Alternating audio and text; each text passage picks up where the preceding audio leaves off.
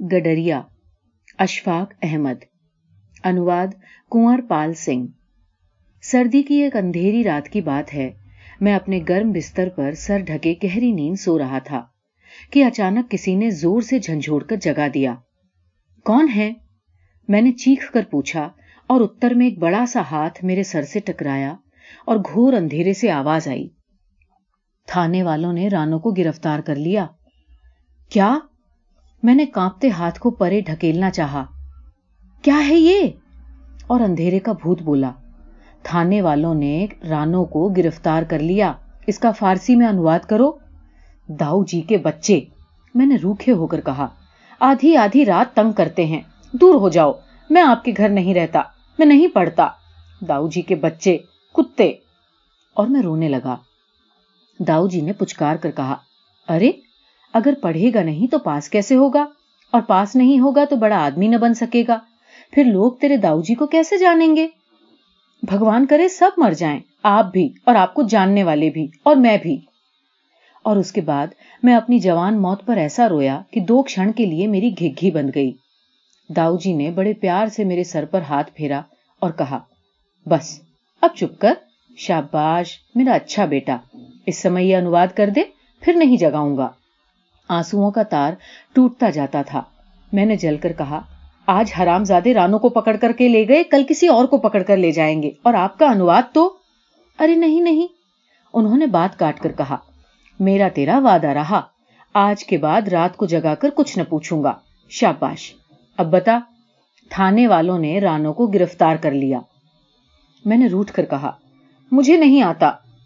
ترنت نہیں کہہ دیتا ہے۔ انہوں نے سر سے ہاتھ اٹھا کر کہا پریتن تو کر نہیں کرتا۔ میں نے جل کر اتر دیا۔ اس پر وہ ذرا ہنسے اور بولے، کار کنانے گزام خانہ رانورا توفیق کردند اور یہ کار کنانے گزما کھانے، تھانے والوں بھولنا نہیں۔ نیا شبد ہے، نئی ودھی ہے۔ دس بار کہو۔ مجھے پتا تھا کہ یہ بلا ٹلنے والی نہیں۔ مجبورن گزما کھانا کا پہاڑا شروع کر دیا۔ جب دس بار کہہ چکا تو داؤ جی نے بڑے لجیلے ڈھنگ سے کہا، اب سارا واقع پانچ بار کہو۔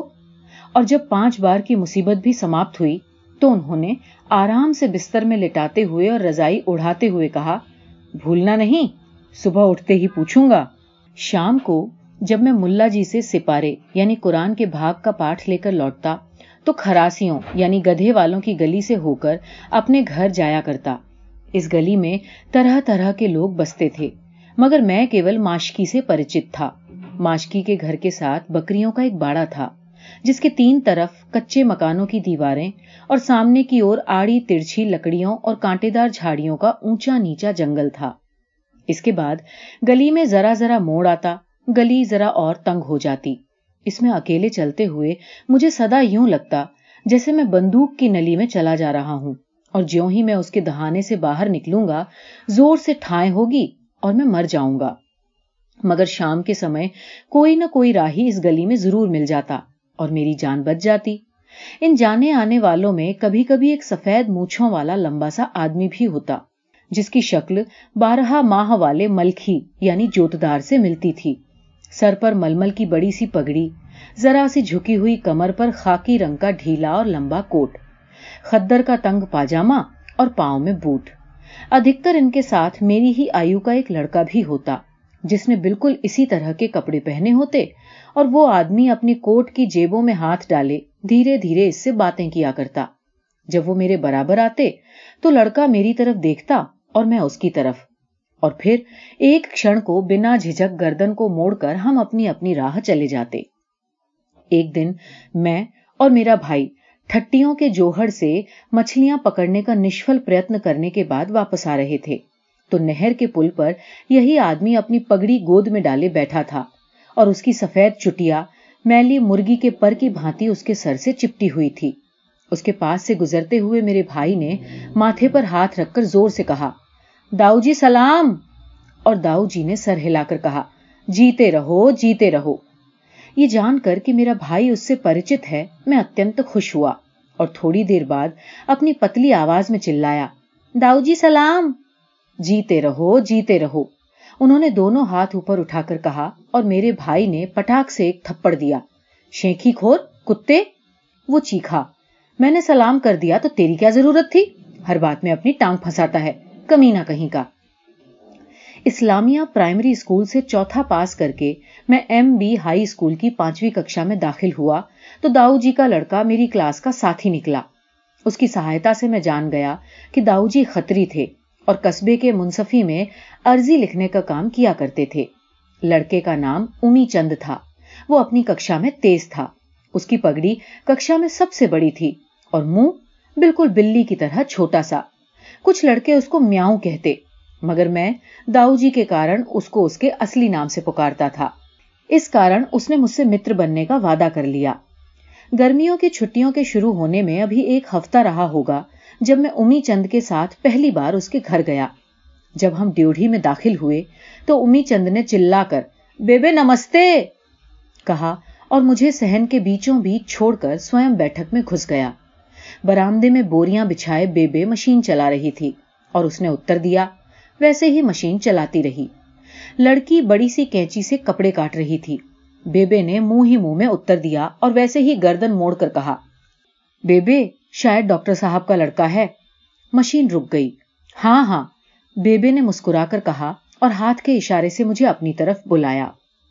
کیا نام ہے تمہارا؟ بیبے نے پریم پوروک پوچھا۔ میں نے نگاہیں نیچے جھکائے دھیرے سے اپنا نام بتایا۔ آفتاب سے بہت شکل ملتی ہے۔ لڑکی نے کینچی رکھتے ہوئے کہا، ہے نا بیبے؟ کیوں نہیں؟ بھائی جو ہوا آفتاب کا۔ آفتاب کا بھائی ہے داؤ جی۔ لڑکی نے رکتے ہوئے کہا، امی چند کے ساتھ آیا ہے۔ اندر سے داؤ جی آئے۔ انہوں نے گھٹنوں تک اپنا پاجامہ چڑھا رکھا تھا اور کرتا اترا ہوا تھا، مگر سر پر پگڑی جیوں کی تیوں بندھی تھی۔ پانی کی ایک ہلکی سی بالٹی اٹھائے، وہ برامدے میں آ گئے اور میری اور دھیان پوروک دیکھتے ہوئے بولے ہاں شکل تو بہت ملتی ہے، مگر میرا آفتاب بہت دبلا ہے۔ یہ گول مٹول سا ہے۔ پھر بالٹی فرش پر رکھ کر میرے سر پر ہاتھ پھیرا اور پاس ہی کاٹ کا ایک سٹول گھسیٹ کر بیٹھ گئے زمین سے پاؤں اوپر اٹھا کر ہلکے سے انہوں نے جھاڑا اور پھر بالٹی میں ڈال دیا۔ انہوں نے بالٹی سے پانی بھر بھر کر ٹانگوں پر ڈالتے ہوئے پوچھا، کون سا سپارہ پڑھ رہے ہو؟ چوتھا، میں نے دھڑتا پوروک کہا، کیا نام ہے تیسرے سپارے کا؟ انہوں نے پوچھا جی پتا نہیں۔ میری آواز ڈوب گئی۔ تلکر رسول، انہوں نے پانی سے ہاتھ نکال کر کہا۔ امی چند ابھی بیٹھک کے اندر ہی تھا اور میں جھیپ کی گہرائیوں میں ڈوبتا جا رہا تھا۔ داؤ جی نے نگاہیں میری طرف پھیر کر کہا۔ سورا فاتحہ یعنی قرآن کا پرارمبک ادھیائے۔ سناؤ تو ذرا۔ مجھے نہیں آتا۔ میں نے لجت ہو کر کہا۔ انہوں نے چکت ہو کر میری اور دیکھا اور کہا الحمد للہ سورا فاتحہ بھی نہیں جانتے؟ الحمد للہ تو جانتا ہوں، میں نے جلدی سے کہا اور نظریں جھکا لی وہ ذرا مسکرائے اور اپنے آپ سے کہنے لگے، ایک ہی بات ہے، ایک ہی بات ہے۔ پھر انہوں نے سر کے اشارے سے پھر سے کہا، سناؤ۔ جب میں سنانے لگا تو انہوں نے اپنا پاجامہ گھٹنوں سے نیچے کر لیا اور پگڑی کا پلو چوڑا کر کے کندھوں پر ڈال لیا۔ اور جب میں نے ولد دعالین یعنی سورا فاتحہ کا انتم واقع کہا تو میرے ساتھ انہوں نے بھی آمین کہا۔ مجھے خیال ہوا کہ وہ اٹھ کر اسی سمے مجھے انعام دیں گے، کیونکہ جب پہلی بار میں نے اپنے تایا کو الحمدو سنائی تھی، تو انہوں نے بھی ایسے ہی آمین کیا تھا اور ساتھ ہی ایک روپیہ انعام بھی دیا تھا۔ پر داؤ جی اسی طرح رہے، بلکہ اور بھی پتھر ہو گئے۔ اتنے میں اومی چند کتاب پڑھ کر لے آیا اور جب میں چلنے لگا تو میں نے سوبھاؤ کے ورد دھیرے سے کہا داؤ جی سلام۔ اور انہوں نے ویسے ہی ڈوبے ڈوبے اتر دیا۔ جیتے رہو۔ بیبے نے مشین روک کر کہا، کبھی کبھی اومی چند کے ساتھ کھیلنے آ جایا کر۔ ہاں ہاں آ جایا کر، داؤ جی بولے۔ آفتاب بھی آ جائے۔ پھر انہوں نے بالٹی پر جھک کر کہا، ہمارا آفتاب تو ہم سے بہت دور ہو گیا اور فارسی کا کوئی شیر پڑھنے لگے۔ یہ داؤ جی بڑے کنجوس ہیں، بہت ادھک چپ سے اور کچھ بہرے سے۔ میں نے من ہی من کہا اسی دن شام کو اپنی اما کو بتایا کہ میں داؤ جی کے گھر گیا تھا اور وہ آفتاب بھائی کو بہت یاد کر رہے تھے۔ اما نے جھنجلا کر کہا، تم اس سے پوچھ تو لیتا، یہ ٹھیک ہے کہ آفتاب ان سے پڑھتا رہا ہے اور ان کی بہت عزت کرتا ہے، مگر تیرے ابا جی ان سے بولتے نہیں۔ کسی بات پر جھگڑا ہو گیا تھا، سو اب تک ناراضگی چلی آ رہی ہے۔ اگر انہیں پتا چلا کہ تو ان کے گھر گیا تھا تو وہ ناراض ہو جائیں گے۔ پھر اما نے نرم ہو کر کہا اپنے ابا سے اس کا ذکر نہ کرنا۔ گھر میں داؤ جی کو اپنی بیٹی سے بڑا پیار تھا۔ ہم سب اسے بی بی کہہ کر پکارتے تھے۔ اکیلے داؤ جی اسے کرت یعنی ٹھنڈک کہہ کر پکارتے تھے۔ کبھی کبھی بیٹھے بیٹھے ہانک لگا کر کہتے کرت بٹیا، یہ تیری کینچی کب چھوٹے گی؟ اور وہ اس کے اتر میں مسکرا کر چپ ہو جاتی۔ بیبے کو اس نام سے چڑ تھی۔ وہ چیخ کر جھٹ سے اتر دیتی۔ تم نے اس کا نام کرت رکھ کر اس کے بھاگیہ میں کرتے سینا لکھ دیا ہے۔ مسکرا کر کہتے، ان پڑھ اگر صورت اچھی نہ ہو تو سلیقہ ہی ہو۔ آدمی بات تو منہ سے ہی نکالے گا۔ اور داؤ جی کو ان کے منہ میں جو آتا کہتی جاتی۔ پہلے کوسنے، پھر بد دعائیں اور انت میں گالیاں۔ بی بی روکتی تو داؤ جی کہتے، ہوائیں چلنے کو ہوتی ہیں، تم انہیں روکا مت کرو۔ پھر وہ اپنی پستکیں سمیٹتے اور اپنا پری حسیر اٹھا کر چپ چاپ سیڑھیاں چڑھ جاتے۔ نویں ککشا کے شروع میں ہی میری ایک بری عادت پڑ گئی۔ اس عادت نے عجیب گل کھلائے۔ حکیم علی احمد مرحوم ہمارے قصبے کے ایک بڑے حکیم تھے۔ علاج سے تو انہیں کوئی خاص واسطہ نہیں تھا، پرنتو باتیں بڑی مزیدار سناتے تھے۔ اور اولیاؤں کے قصے، جن بھوتوں کی کہانیاں، حضرت سلیمان اور ملکہ سبا کی گھریلو زندگی کی داستانیں ان کے نشانے پر لگنے والے ٹوٹکے تھے۔ ان کے تنگ اندھیرے منتب میں معزون کے چند ڈبے اور شربت کی چند بوتلیں اور تین چار شیشیوں کے اترکت اور کچھ نہ تھا۔ دواؤں کے علاوہ وہ اپنی تلسماتی تقریر اور حضرت سلیمان کے مکھ تعویزوں سے روگیوں کا علاج کرتے تھے۔ میں اپنے اسپتال سے خالی شیشیاں اور بوتلیں چرا کر لاتا اور اس کے بدلے میں وہ مجھے داستان امیر حمزہ کی زلدیں پڑھنے کو دیا کرتے۔ یہ پستکیں اتنی منورنجک تھی کہ میں رات رات بھر اپنے بستر میں دبک کر پڑھتا اور صبح دیر تک سویا رہتا۔ رات تلسم ہوش روبا یعنی تلسمی کہانیوں کی کتاب کے محلوں میں گزرتی اور دن کلاس کی بینچ پر کھڑے ہو کر تماہی میں فیل ہوتے ہوتے بچا۔ چھماہی میں بیمار پڑ گیا اور سالانہ میں وید جی کی سہایتا سے اور ماسٹروں سے مل کر پاس ہو گیا۔ دسویں میں سندلی نامہ یعنی فارسی کی ایک کتاب، فسانہ آزاد یعنی اردو کی ہاسیہ کتھا الف لیلا ساتھ ساتھ چلتے تھے۔ فسانہ آزاد اور سندلی نامہ گھر پر رکھتے تھے، پرنتو الف لیلا اسکول کے ڈیسک میں بند رہتی تھی۔ انتم بینچ پر بھوگول کی کتاب کے نیچے میں سندھ باد جہازی کے ساتھ ساتھ چلتا اور اس طرح دنیا کی سیر کرتا۔ بائیس مئی کا قصہ ہے کہ وشو ودیالیہ کے پرینام کی کتاب ایم بی ہائی اسکول پہنچی۔ امی چند نہ کیول اسکول میں ورن ضلع بھر میں پرتھم آیا تھا۔ سات لڑکے فیل ہو گئے تھے اور بائیس پاس۔ وید جی کا جادو وشو ودیالیہ پر نہیں چل سکا اور پنجاب کے کٹھور وشو ودیالیہ نے میرا نام بھی ان سات لڑکوں میں سملت کر دیا۔ اسی شام پتا جی نے میری پٹائی کی اور گھر سے باہر نکال دیا۔ میں اسپتال کے رہٹے کی گدی پر آ بیٹھا اور رات بھر یہ سوچتا رہا کہ اب کیا کرنا چاہیے اور کہاں جانا چاہیے۔ اگلے دن میرے فیل ہونے والے ساتھیوں میں سے خوشیا کوڑو دلسو یابیب مسجد کے پچھواڑے ٹال کے پیڑ کے پاس بیٹھے مل گئے۔ وہ لاہور جا کر ویاپار کرنے کا پروگرام بنا رہے تھے۔ دلسو اور یابیب نے مجھے بتایا کہ لاہور میں بہت ویاپار ہے، کیونکہ اس کے ماما جی اکثر اس کے متر فتح چند کے ٹھیکوں کا ذکر کیا کرتے تھے، جس نے سال ہی میں دو کاریں خرید لی تھیں۔ میں نے ان کے ویاپار کے وشے میں پوچھا، تو یابیب نے کہا کہ لاہور میں ہر پرکار کے ویاپار مل جاتے ہیں، بس ایک دفتر ہونا چاہیے۔ اور اس کے سامنے ایک بڑا سا سائن بورڈ دیکھ کر لوگ خود ویاپار دے جاتے ہیں۔ اتہ یہ نشچت ہوا کہ اگلے دن دو بجے والی گاڑی سے ہم روانہ ہو جائیں گے۔ گھر پہنچ کر میں یاترا کی تیاری کرنے لگا۔ بوٹ پالش کر رہا تھا کہ نوکر نے آ کر کہا، چلو جی ڈاکٹر صاحب بلاتے ہیں۔ میں نے ڈرتے ڈرتے داؤ جی کو سلام کیا۔ اس کے اتر میں انہوں نے بہت دھیرے سے جیتے رہو کہا۔ اس کو پہچانتے ہو؟ ابا جی نے کٹھورتا سے کہا۔ بے شک، میں نے ایک سبھے کی طرح کہا، بے شک کے بچے حرام زادے میں تیری یہ سب؟ نہ نہ ڈاکٹر صاحب داؤ جی نے ہاتھ اوپر اٹھا کر کہا، یہ بڑا اچھا لڑکا ہے، اس کو تو۔ اور ڈاکٹر صاحب نے بات کاٹ کر کٹھورتا سے کہا، آپ نہیں جانتے منشی جی اس کمینے نے میری عزت خاک میں ملا دی۔ آپ چنتا نہ کریں، یہ ہمارے آفتاب سے بھی زیادہ بدھیمان ہے ایک دن، اب کی بار ڈاکٹر صاحب کو غصہ آ گیا۔ میز پر ہاتھ مار کر بولے، کیسی بات کرتے ہو منشی جی؟ یہ آفتاب کے جوتے کی برابری نہیں کر سکتا۔ کر لے گا، کر لے گا، ڈاکٹر صاحب، کر لے گا۔ داؤ جی نے سر ہلاتے ہوئے کہا، آپ نشچنت رہیں۔ پھر وہ اپنی کرسی سے اٹھے اور میرے کندھے پر ہاتھ رکھتے ہوئے بولے، میں سیر کو چلتا ہوں، تم میرے ساتھ آؤ، باتیں کریں گے۔ ابا جی اسی طرح کرسی پر بیٹھے رجسٹر الٹتے رہے اور غصے میں بڑبڑاتے رہے۔ داؤ جی مجھے ادھر ادھر گھماتے اور پیڑوں کے نام فارسی میں بتاتے ہوئے نہر کے اسی پل پر لے گئے جہاں میری ان سے پہلی بھیٹ ہوئی تھی۔ اپنی خاص جگہ پر بیٹھ کر انہوں نے اپنی پگڑی اتار کر گود میں رکھ لی، سر پر ہاتھ پھیرا اور مجھے سامنے بیٹھنے کا اشارہ کیا۔ پھر انہوں نے آنکھیں بند کر لی اور کہا، آج سے میں تمہیں پڑھاؤں گا اور کلاس میں پرتھم شرینی ضرور دلا دوں گا۔ میرے ہر ادیش میں بھگوان کی سہایتا ہوتی ہے۔ اور اس نے مجھے اپنی کرپا سے کبھی نراش نہیں کیا۔ مجھ سے پڑھائی نہیں ہوگی، میں نے ہٹ کر کے بات کاٹی۔ پڑھائی نہ ہوگی تو کیا ہوگا گولو؟ انہوں نے مسکرا کر کہا۔ میں نے کہا، میں ویاپار کروں گا، روپے کماؤں گا اور اپنی کار لے کر آؤں گا، پھر دیکھنا۔ اب کی بار داؤ جی نے میری بات کاٹی اور پریم پوروک کہا۔ بھگوان، ایک چھوڑ کر تجھے دس کاریں دیں، پر ایک ان پڑھ کی کار میں میں نہ بیٹھوں گا۔ نہ ڈاکٹر صاحب۔ میں نے جل کر کہا۔ مجھے کسی کی پرواہ نہیں۔ ڈاکٹر صاحب اپنے یہاں راضی رہیں۔ میں اپنے یہاں خوش رہوں گا۔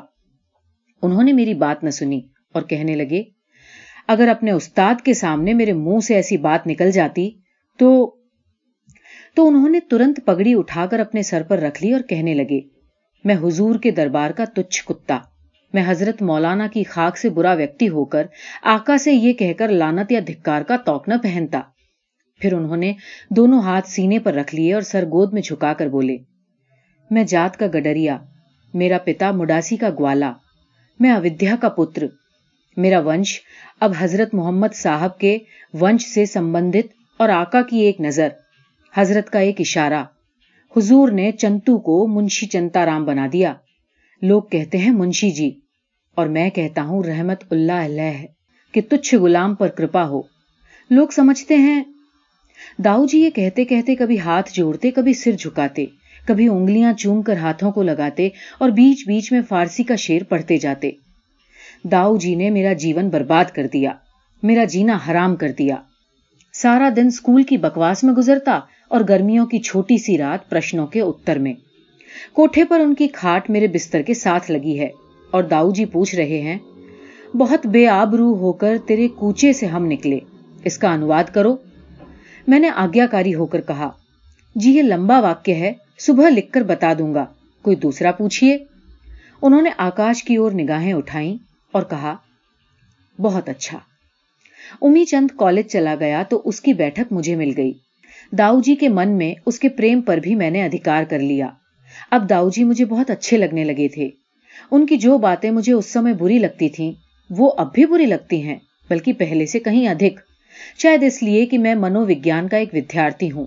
اور داؤ جی ملائی مکتب یعنی پرانے اسکول کے پڑھے لکھے ہیں۔ سب سے بری عادت ان کی اٹھتے بیٹھتے پرشن پوچھنے کی تھی، اور دوسری، کھیلنے کودنے سے منع کرنے کی۔ وہ تو بس یہ چاہتے تھے کہ آدمی پڑھتا رہے پڑھتا رہے، اور جب تک اسے ٹی بی کا روگ نہ ہو جائے اور مرتیو کا دن قریب نہ آ جائے، تب تک وہ کتابوں کے ڈھیر پر اپنی جان دیتے۔ بیبے کو ان داؤ جی سے بنا کارن ہی بیر تھا۔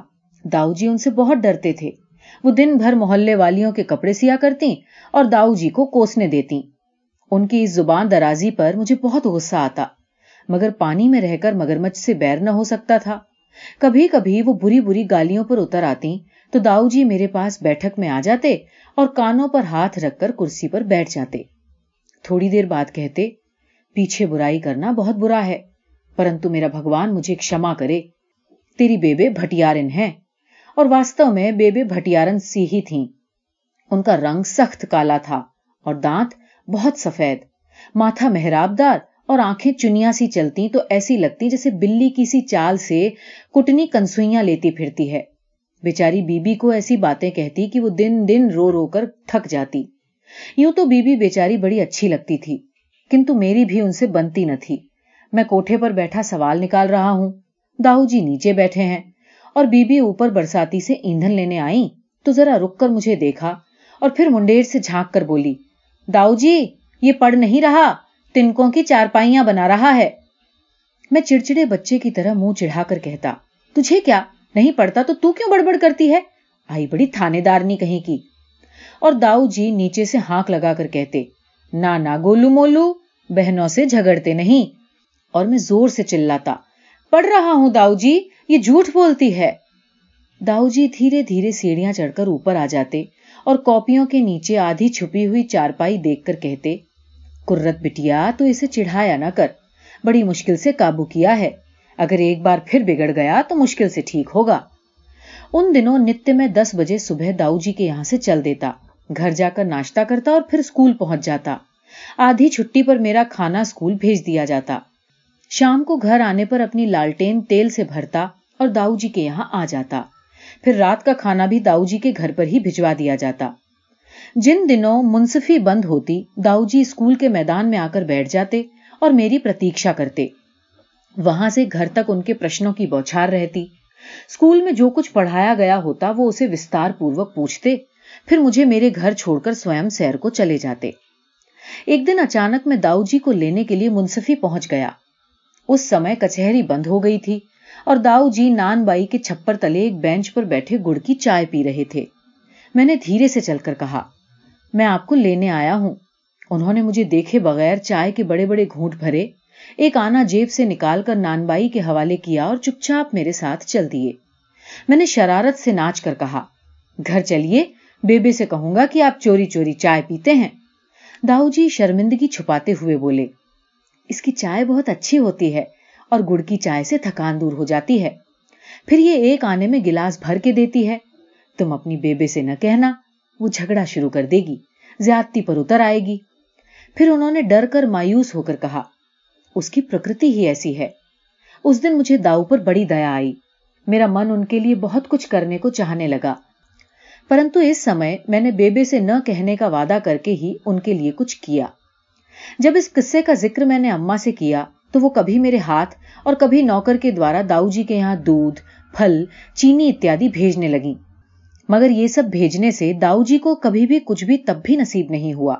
ہاں بیبے کی نگاہوں میں میری قدر ضرور بڑھ گئی اور انہوں نے کسی سیما تک مجھ سے رعایتی ویوہار کرنا شروع کر دیا۔ داؤ جی کے جیون میں بیبے والا پہلو بڑا کمزور تھا۔ جب وہ دیکھتے کہ گھر کا واتاورن صاف ہے اور بیبے کے چہرے پر کوئی بات نہیں تو پکار کر کہتے، سب ایک ایک شیر سناؤ۔ پہلے مجھ سے تقاضا ہوتا اور میں چھٹتے ہی کہہ دیتا۔ لازم تھا کہ دیکھو میرا رستہ کوئی دن اور، تنہا گئے کیوں اب رہو تنہا کوئی دن اور۔ بی بی بھی میری ہی طرح اس شیر سے شروع کرتی۔ شندم کے ساہپور دم درد کشید، چوں خسرو بر اسماش کلم در کشید۔ یعنی میں نے سنا ہے کہ شاہپور سانس بھی نہ لے سکا جب خسرو بادشاہ نے اس کے نام پر قلم چلا کر موت کی آگیا دی۔ اور اس پر داؤ جی ایک بار پھر آرڈر آرڈر کہتے۔ بی بی کینچی رکھ کر کہتی، شورے شدباج خوبابے ادم چشم کشدیم، دی دیم کے باکست شب فتنا گندیم یعنی دنیا کے شور سے میں سورگ کے سوپن سے جاگ کر دنیا میں آیا۔ لیکن یہاں اتھل پتھل دیکھ کر پھر آنکھیں بند کر لیں اور موت کی پناہ لی داؤ جی شاباز تو ضرور کہہ دیتے لیکن ساتھ ہی میں یہ بھی کہہ دیتے، بیٹا، یہ شیر تو کئی بار سنا چکی ہو۔ پھر وہ بیبے کی اور دیکھ کر کہتے، کہو بھائی، آج تمہاری بیبے بھی ایک شیر سنائیں گی۔ مگر بیبے ایک ہی روکھا سا اتر دیتی، مجھے نہیں آتے شیر کا بت۔ اس پر داؤ جی کہتے، گھوڑیاں ہی سنا دے، اپنے بیٹوں کے بیاہ کی گھوڑیاں ہی گا دے۔ اس پر بیبے کے ہونٹ مسکرانے کو کرتے، پرنتو وہ مسکرا نہ سکتی، اور داؤ جی عورتوں کی طرح گھوڑیاں گانے لگتے۔ اس کے بیچ کبھی امی چند کا نام اور کبھی میرا نام ٹانک دیتے۔ پھر کہتے، میں اپنے اس گولو مولو کی شادی پر سرخ پگڑی باندھوں گا۔ بارات میں ڈاکٹر صاحب کے ساتھ چلوں گا اور نکاح نامہ شہادت کے دستخط کروں گا۔ میں پرمپراؤں کے انوسار شرما کر نگاہیں نیچی کر لیتا، تو وہ کہتے پتا نہیں اس دیش کے کس شہر میں میری چھوٹی سی بہو پانچویں یا چھٹی ککشا میں پڑھ رہی ہوگی؟ میں تو اس کو فارسی پڑھاؤں گا۔ پہلے اس کو سلیخ کی شکشا دوں گا، پھر گھسیٹ لیک سکھاؤں گا۔ عورتوں کو گھسیٹ لکھنا نہیں آتا، میں بہو کو سکھا دوں گا۔ میری اور امی چند کی بات تو تھی ہی، پرنتو بارہ جنوری کو بی بی کی بارات سچ مچ آ گئی۔ جیجا رام پرتاپ کے وشے میں داؤ جی بہت کچھ بتا چکے تھے۔ کہ وہ بہت اچھا لڑکا ہے اور سب سے زیادہ خوشی داؤ جی کو اس بات کی تھی کہ ان کے سمدھی فارسی کے استاد تھے اور کبیر پنتھی دھرم سے سمبند رکھتے تھے۔ بارہ تاریخ کی شام کو جب بی بی ودا ہونے لگی تو گھر بھر میں شور مچ گیا۔ بے بے پھوٹ پھوٹ کر رو رہی ہیں، امی چند آنسو بہا رہے ہیں اور محلے کی عورتیں پھس پھس کر رہی ہیں۔ میں دیوار کے ساتھ کھڑا ہوں۔ داؤ جی میرے کندھے پر ہاتھ رکھے کھڑے ہیں اور بار بار کہہ رہے ہیں آج زمین کچھ میرے پاؤں نہیں پکڑتی، میں تو سدا استھر نہیں رہ سکتا۔ بارات والے اکا اور تانگوں پر سوار تھے۔ بی بی رتھ میں جا رہی تھی۔ اس کے پیچھے امی چند اور میں۔ داؤ جی ہمارے بیچ پیدل چل رہے تھے۔ اگر بی بی کی چیخ زور سے نکل جاتی، تو داؤ جی آگے بڑھ کر رتھ کا پردہ اٹھا کر کہتے، لاہور پڑھو بٹیا۔ اور سوئم آنکھوں پر رکھا ان کی پگڑی کا پلہ پھیک جاتا۔ رانو ہمارے محلے کا ایک بڑا ہی گندا ویکتی تھا۔ برائی کرنا اور من میں مٹاو رکھنا اس کا سوبھاؤ تھا۔ اس کا ایک باڑا تھا، اس میں بیس پچیس بکریاں اور دو گائیں تھیں، جن کا دودھ صبح شام رانو گلی کے بگلی میدان میں بیچا کرتا۔ سارے محلے والے اسی سے دودھ لیتے، اس کی شرارتوں سے ڈرتے بھی۔ ہمارے گھر سے آگے گزرتے ہوئے وہ شوقیہ لاٹھی زمین پر بجا کر داؤ جی کو، پنڈت جے رام جی کی، کہہ کر سلام کرتا۔ داؤ جی نے اسے کئی بار سمجھایا کہ وہ پنڈت نہیں، معمولی آدمی ہے۔ کیونکہ ان کے وچار سے پنڈت پڑھے لکھے اور ودوان کو کہتے تھے۔ پرنتو رانو نہیں مانتا تھا۔ وہ اپنا منہ چبا کر کہتا، بھائی، جس کے سر بودی ہوتی ہے یا چٹیا ہوتی ہے، وہی پنڈت ہوتا ہے۔ وہ سب سے زیادہ مزاق داؤ جی کی چٹیا کی اڑاتا۔ سچ میں داؤ جی کے سر پر چوٹی بالکل اچھی نہیں لگتی تھی۔ میں نے حضرت مولانا کے سامنے بھی پگڑی اتارنے کا ساہس نہیں کیا تھا۔ پرنتو وہ جانتے تھے کہ یہ پگڑی مجھے اپنے جیون کی طرح پریہ ہے، کیونکہ یہ میری ماں کی نشانی تھی۔ وہ کہتے، اپنی گود میں رکھ کر دہی سے دھوتی تھی۔ مجھے یاد ہے، جب میں دیال چند ہائی اسکول سے ایک سال کی چھٹیوں میں گاؤں آیا، تو حضور نے پوچھا، شہر جا کر چوٹی تو نہیں کٹوا دی؟ تو میں نے نہ میں اتر دیا۔ اس پر وہ بہت خوش ہوئے اور انہوں نے فرمایا کہ تم جیسا بیٹا بہت کم ماؤں کو ملتا ہے اور ہم سا بھاگیہ شالی استاد بھی کم ہوگا، جسے تم جیسا ودیارتھی پڑھانے کا سو اوسر پراپت ہوا ہو۔ میں نے ان کے پاؤں چھوتے ہوئے کہا حضور، آپ مجھے لجت کرتے ہیں۔ یہ سب آپ کے قدموں کا فل ہے۔ اس پر وہ کہنے لگے، چنترام، ہمارے پاؤں نہ چھوا کرو۔ بھلا ایسے چھونے سے کیا لابھ جن کا ہمیں انوبھو نہ ہو؟ میری آنکھوں میں آنسو آ گئے۔ میں نے کہا، اگر کوئی مجھے بتا دے تو سمندر پھاڑ کر آپ کے لیے دوا نکال لاؤں۔ اپنے جیون کی گرمی حضور کی ٹانگوں کے لیے نیوچھاور کر دوں۔ پرنتو میرا بس نہیں چلتا۔ وہ خاموش ہو گئے اور نگاہیں اوپر اٹھا کر بولے خدا کی یہ مرضی ہے تو ایسے ہی صحیح۔ تم سلامت رہو۔ تمہارے کندھوں پر میں نے سارا گاؤں دیکھ لیا ہے۔ داؤ جی گزری باتوں کی گہرائی میں کہنے لگے۔ میں صبح سویرے حویلی کی ڈیوٹی پر جا کر آواز دیتا آ گیا۔ عورتیں ایک ہو جاتی تو حضور مجھے آواز دیتے اور میں اپنے بھاگی کی سراہنا کرتے ہاتھ جوڑے جوڑے ان کی اور بڑھتا۔ پاؤں چھوتا اور آگیا کی پرتیشا کرتا۔ وہ دعا دیتے اور میرے ماتا پتا کے وشے میں پوچھتے۔ گاؤں کا حال پوچھتے اور پھر کہتے، لو بھائی چنت رام گناہوں کی گٹھری کو اٹھا لو، اور میں پھول کی پنکھڑی کی طرح انہیں اٹھاتا اور کمر پر لاد کر حویلی سے باہر آتا۔ کبھی وہ فرماتے کہ ہمیں باغ کا ایک چکر دے دو۔ کبھی حکم ہوتا کہ سیدھے رہیٹ کے پاس لے چلو۔ کبھی کبھی بڑے ونئے سے کہتے، چنترام، تھک نہ جاؤ تو ہمیں مسجد تک لے چلو۔ میں نے کئی بار کہا، حضور، نتیہ مسجد لے جایا کروں گا۔ مگر نہیں مانے۔ کہنے لگے کہ کبھی جی چاہتا ہے۔ جی چاہتا ہے تو تم سے کہہ دیتا ہوں۔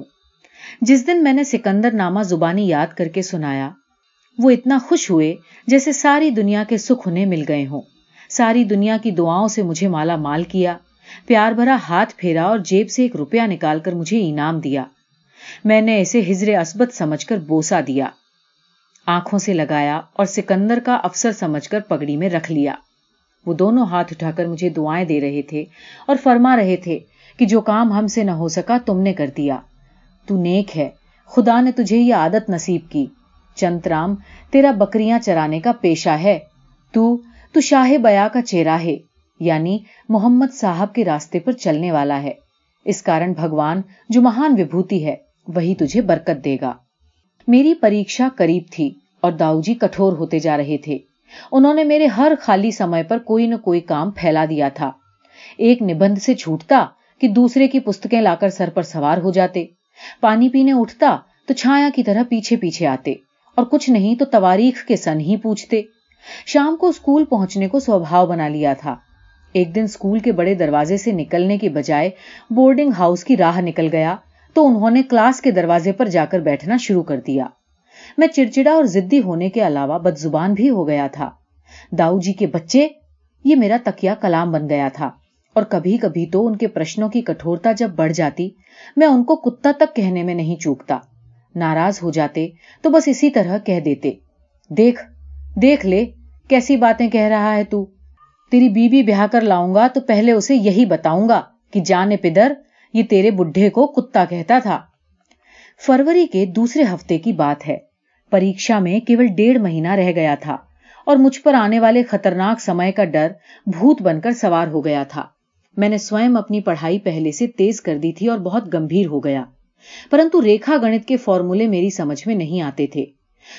داؤ جی کی کوشش سے بھی کوئی بات نہ بنی۔ انت میں انہوں نے کہا، کل باون سادھیہ ہیں، یاد کر، اس کے اترکت کوئی چارہ نہیں۔ میں ان کو رٹنے میں لگ گیا۔ پرنتو جو سادھیہ یاد کرتا، صبح بھول جاتا۔ میں تھک کر ساہس چھوڑ بیٹھا۔ داؤ جی نے میرا سر چوم کر کہا، لے بھائی تمبے میں تو یوں نہ سمجھتا تھا۔ تو تو بہت ہی کم ساہس کا آدمی نکلا۔ پھر انہوں نے مجھے اپنے ساتھ کمبل میں لپیٹ لیا اور بیٹھک میں لے گئے۔ بستر میں بٹھا کر انہوں نے میرے چاروں رضائی لپیٹی اور سوئم پاؤں کرسی پر کر کے بیٹھ گئے۔ انہوں نے کہا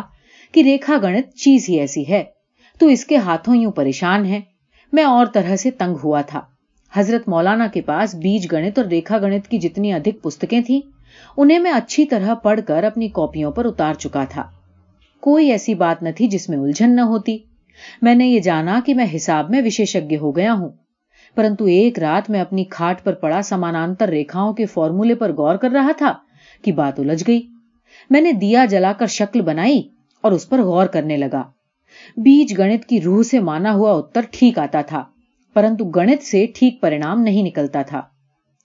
میں ساری رات کاغذ سیاہ کرتا رہا، پرنتو تیری طرح سے سویا نہیں۔ صبح صبح میں حضرت کی خدمت میں اپستھت ہوا، تو انہوں نے اپنے ہاتھ سے کاغذ پر شکل کھینچ کر سمجھانا شروع کیا۔ لیکن جہاں مجھے الجھن ہوئی تھی، وہاں حضرت مولانا کی بدھمتا کو بھی کوفت ہوئی۔ کہنے لگے چنت رام، اب ہم تمہیں نہیں پڑھا سکتے۔ جب استاد اور ودیارتھی کا گیان سمان ہو جائے تو ودیارتھی کو کسی دوسرے وشیشج کی اور جانا چاہیے۔ میں نے ساہس سے کہہ دیا، حضور، کوئی دوسرا اگر یہ واقع کہتا تو اسے میں ناستک کے برابر سمجھتا، پرنتو آپ کا ہر شبد اور ہر پائی بھگوان کی آگیا سے کم نہیں ہوتا، اسی کارن چپ ہوں۔ بھلا آکائے گجنبی کے سامنے ایاز کی کیا مجال؟ پرنتو حضور مجھے دکھ بہت ہوا۔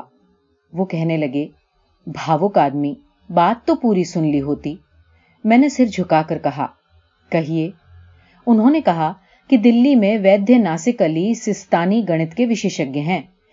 اگر تم کو اس کا ایسا ہی شوق ہے تو ان کے پاس چلے جاؤ اور ابھیاس کرو۔ ہم ان کے نام پتر لکھ دیں گے۔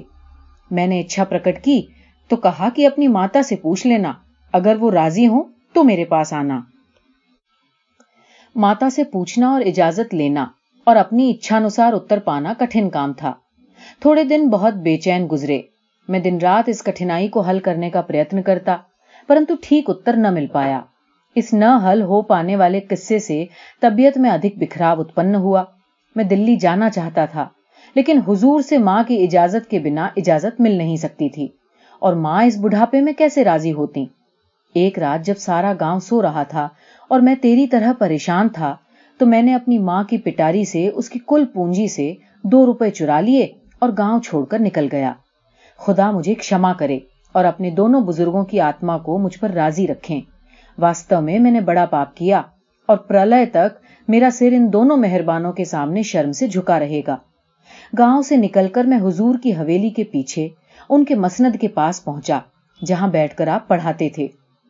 میں نے گھٹنوں کے بل زمین کو چوما من میں کہا کہ ابھاگا ہوں، جو بنا آگیا کے جا رہا ہوں۔ لیکن آپ کی دعاؤں سے سارا جیون بھرپور رہے گا۔ میرا اپرادھ کشما نہیں کیا تو آپ کے قدموں میں جان دے دوں گا۔ اتنا کہہ کر اور کندھے پر لاٹھی رکھ کر میں وہاں سے چل دیا۔ سن رہا ہے؟ داؤ جی نے میری اور غور سے دیکھ کر پوچھا۔ ہاں رضائی کے بیچ سے بنے میں نے دھیرے سے کہا۔ داؤ جی نے پھر کہنا شروع کیا۔ بھگوان نے میری کمال کی سہایتا کی۔ ان دنوں جاکھل جنیت سرسا ہسار والی ریل کی پٹری بن رہی تھی۔ یہی سیدھا راستہ دلی کو جاتا تھا اور یہی مزدوری ملتی تھی۔ ایک دن میں مزدوری کرتا اور دو دن چلتا۔ اس پرکار بے دیکھی سہایتا کے سہارے سولہ دن میں دلی پہنچ گیا۔ منزل تو ہاتھ لگ گئی، لیکن وہ وستو نہ مل سکی، جس سے پوچھتا کہ حکیم ناسک علی سستانی کا گھر کہاں ہے؟ نہیں میں اتر ملتا۔ دو دن کھوج جاری رہی، پرنتو پتا نہ پا سکا۔ بھاگیہ تگڑا اور سواستھ اچھا تھا۔ انگریزوں کے لیے کوٹیاں بن رہی تھی وہیں کام پر جانے لگا۔ شام کو خالی ہو کر وید جی کا پتا معلوم کرتا اور رات کے سمے دھرم شالا میں کھیس پھینک کر گہری نیند سو جاتا۔ ایک کہاوت پرسدھ ہے، جو ڈھونڈتا ہے سو پاتا ہے۔ انت میں ایک دن مجھے حکیم صاحب کی جگہ معلوم ہو گئی۔ وہ پتھر پھوڑوں کے محلوں کی ایک اندھیری گلی میں رہتے تھے۔ شام کے سمے میں ان کی سیوا میں اپستھت ہوا۔ ایک چھوٹی سی کوٹری میں وہ بیٹھے تھے اور کچھ متروں سے اونچی اونچی بات چیت ہو رہی تھی۔ میں جوتے اتار کر چوکھٹ کے اندر کھڑا ہو گیا۔ ایک صاحب نے پوچھا، کون ہے میں نے سلام کر کے پوچھا، حکیم صاحب سے ملنا ہے۔ حکیم صاحب متروں کی منڈلی میں سر جھکائے بیٹھے تھے اور ان کی پیٹھ میری طرف تھی۔ اسی طرح بیٹھے بیٹھے بولے، نام؟ میں نے ہاتھ جوڑ کر کہا، پنجاب سے آیا ہوں اور چند رام ہو میں کچھ اتر نہ دے سکا۔ فرمانے لگے، مجھے اسماعیل کا پتر ملا ہے۔ لکھتا ہے کہ شاید چند رام تمہارے پاس آئے۔ ہمیں بتائے بغیر گھر سے بھاگ گیا ہے۔ اس کی سہایتا کرنا۔ میں اسی پرکار چپ رہا تو گمبھیر آواز میں بولے، میاں اندر آ جاؤ۔ کیا چپ کا روزہ رکھا ہے؟ میں ذرا آگے بڑھا تو بھی انہوں نے میری طرف نہ دیکھا۔ ویسے ہی نئی دلہن کی طرح بیٹھے رہے۔ پھر تھوڑی حکم دینے والی مدرا میں بولے بیٹھ جاؤ بیٹا۔ میں وہیں بیٹھ گیا تو اپنے متروں سے کہا، بھائی ذرا ٹھہرو، مجھے اس سے ذرا دو دو ہاتھ کر لینے دو۔ پھر حکم ہوا کہ بتاؤ، ہنسے کا یا گنتی کا کون سا مسئلہ یا پریوگ تمہیں سمجھ میں نہیں آیا۔ میں نے ڈرتے ڈرتے بتایا، تو انہوں نے اسی طرح کندھوں کی طرف اپنے ہاتھ بڑھائے اور دھیرے دھیرے یوں اپنی اور کھینچ لیا کہ ان کی کمر ننگی ہو گئی۔ اور پھر بولے، بناؤ اپنی انگلی سے میری کمر پر ایک سمانانتر ریکھا۔ مجھ پر خاموشی چھائی ہوئی تھی۔ آگے بڑھنے کا ساہس نہ پیچھے ہٹنے کی شکتی۔ ایک کھڑ کے بعد بولے، میاں جلدی کرو، اندھا ہوں، کاغذ قلم کچھ نہیں سمجھتا۔ میں ڈرتے ڈرتے آگے بڑھ گیا اور ان کی چوڑی چکلی کمر پر کانپتی ہوئی انگلی سے سمانانتر ریکھا بنانے لگا۔ جب وہ نامعلوم سی شکل بن گئی تو بولے، کہ اب نکتا س ہے کیا؟ پھر سوئم ہی بولے، دھیرے دھیرے آدھی ہو جاؤ گے۔ بائیں کندھے سے چھ انگل نیچے نکتا ہے، وہاں سے لکیر کھینچو۔ ہے ایشور، کیا آواز تھی؟ کیا ودھی تھی اور کتنا تیز تھا؟ وہ بول رہے تھے اور میں مون بیٹھا تھا۔ یوں لگ رہا تھا کہ ابھی ان کے واقع کے ساتھ نور کی لکیر سمانانتر ریکھا بن کر ان کی کمر پر ابھر آئے گی۔ پھر داؤ جی دلی کے دنوں میں ڈوب گئے۔ ان کی آنکھیں خالی تھیں۔ میری طرف دیکھ رہے تھے۔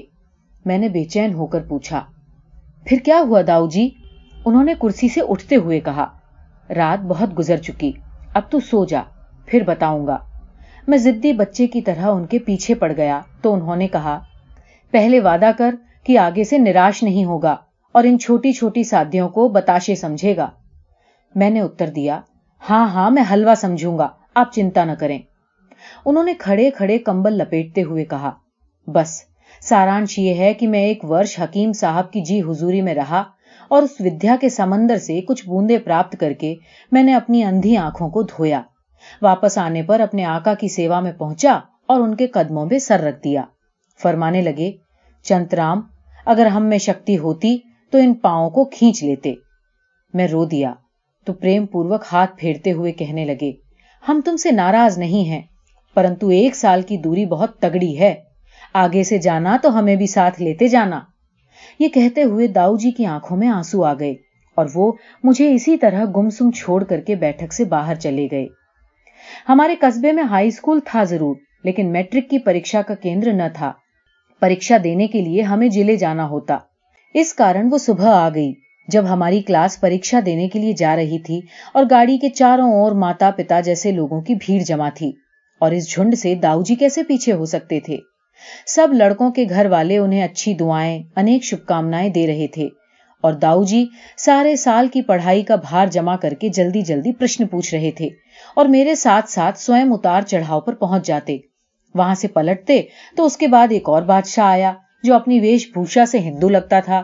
وہ نشے میں چور تھا اور جہانگیر، میں نے جواب دیا، اور وہ عورت نور جہاں، ہم دونوں ایک ساتھ بولے، گن، اپما اور کریا میں انتر۔ میں نے دونوں کی تعریفیں ورنن کی۔ بولے، ادھارن؟ میں نے ادھارن دیے۔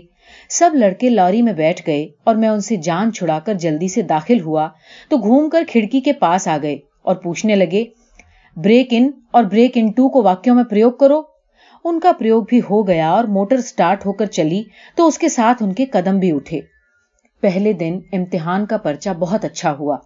دوسرے دن بھوگول کا اس سے بڑھ کر تیسرے دن رویوار تھا۔ اس کے بعد حساب کی باری تھی۔ رویوار کی صبح داؤ جی کا ایک لمبا پتر ملا، جس میں بیج گنت کے فارمولے اور حساب کے قاعدے کے اترکت اور کوئی بات نہ تھی۔ حساب کا پرچہ کرنے کے بعد برامدے میں میں نے لڑکوں سے جواب ملائے تو سو میں سے اسی کا پرچہ ٹھیک تھا۔ ہاں میں خوشی سے پاگل ہو اٹھا۔ زمین پر میرے پیر نہیں پڑتے تھے، میرے منہ سے خوشی کے نعرے نکل رہے تھے۔ جیوں ہی میں نے برامدے سے پاؤں نیچے رکھا داؤ جی کھیس کندھے پر ڈالے ایک لڑکے کا پرچہ دیکھ رہے تھے۔ میں چیخ مار کر لپٹ گیا اور اسی نمبر کے نعرے لگانے شروع کر دیے۔ انہوں نے پرچہ میرے ہاتھ سے چھین کر کڑواہٹ سے پوچھا، کون سا غلط ہوا؟ میں نے جھک کر کہا، چار دیواری والا۔ جھنجلا کر بولے، تو نے کھڑکیاں اور دروازے گھٹائے نہیں ہوں گے؟ میں نے ان کی کمر میں ہاتھ ڈال کر پیڑ کی طرح جھولتے ہوئے کہا ہاں جی جی ہاں گولی مارو کھڑکیوں کو۔ داؤ جی ڈوبی آواز میں بولے تو نے مجھے برباد کر دیا تمبورے۔ سال کے تین سو پینسٹھ دن میں پکار پکار کر کہتا رہا کہ زمینوں کا پرشن آنکھیں کھول کر کرنا، مگر تو نے میری ایک نہ سنی۔ تو نے میری بات نہ مان کر بیس نمبر خراب کیے، پورے بیس نمبر۔ اور داؤ جی کا چہرہ دیکھ کر میری اسی فیصدی سفلتا، بیس فیصدی اسفلتا میں یوں دب گئی جیسے اس کا وجود ہی نہیں تھا۔ راستے بھر وہ اپنے آپ سے کہتے رہے کہ اگر پریکشک اچھے دل کا ہوا تو نمبر ضرور دے گا، تیرا باقی حل تو ٹھیک ہے۔ اس پرچے کے بعد داؤ جی پریکشا کے انتم دن تک میرے ساتھ رہے۔ وہ رات کے بارہ بجے تک مجھے اس سرائے میں پڑھاتے جہاں ہماری کلاس ٹھہری ہوئی تھی۔ اس کے بعد بکول ان کے اپنے متر کے یہاں چلے جاتے۔ صبح آٹھ بجے پھر آ جاتے اور پھر امتحان والے کمرے تک میرے ساتھ چلتے۔ پریکشا سماپت ہوتے ہی داؤ جی کو میں نے ایسا چھوڑ دیا جیسے میرا ان سے پریچے ہی نہ ہو۔ سارا دن دوستوں کے ساتھ گھومتا اور شام کو اپنیاس پڑھتا۔ اس بیچ اگر سمے ملتا تو داؤ جی کو سلام کرنے چلا جاتا۔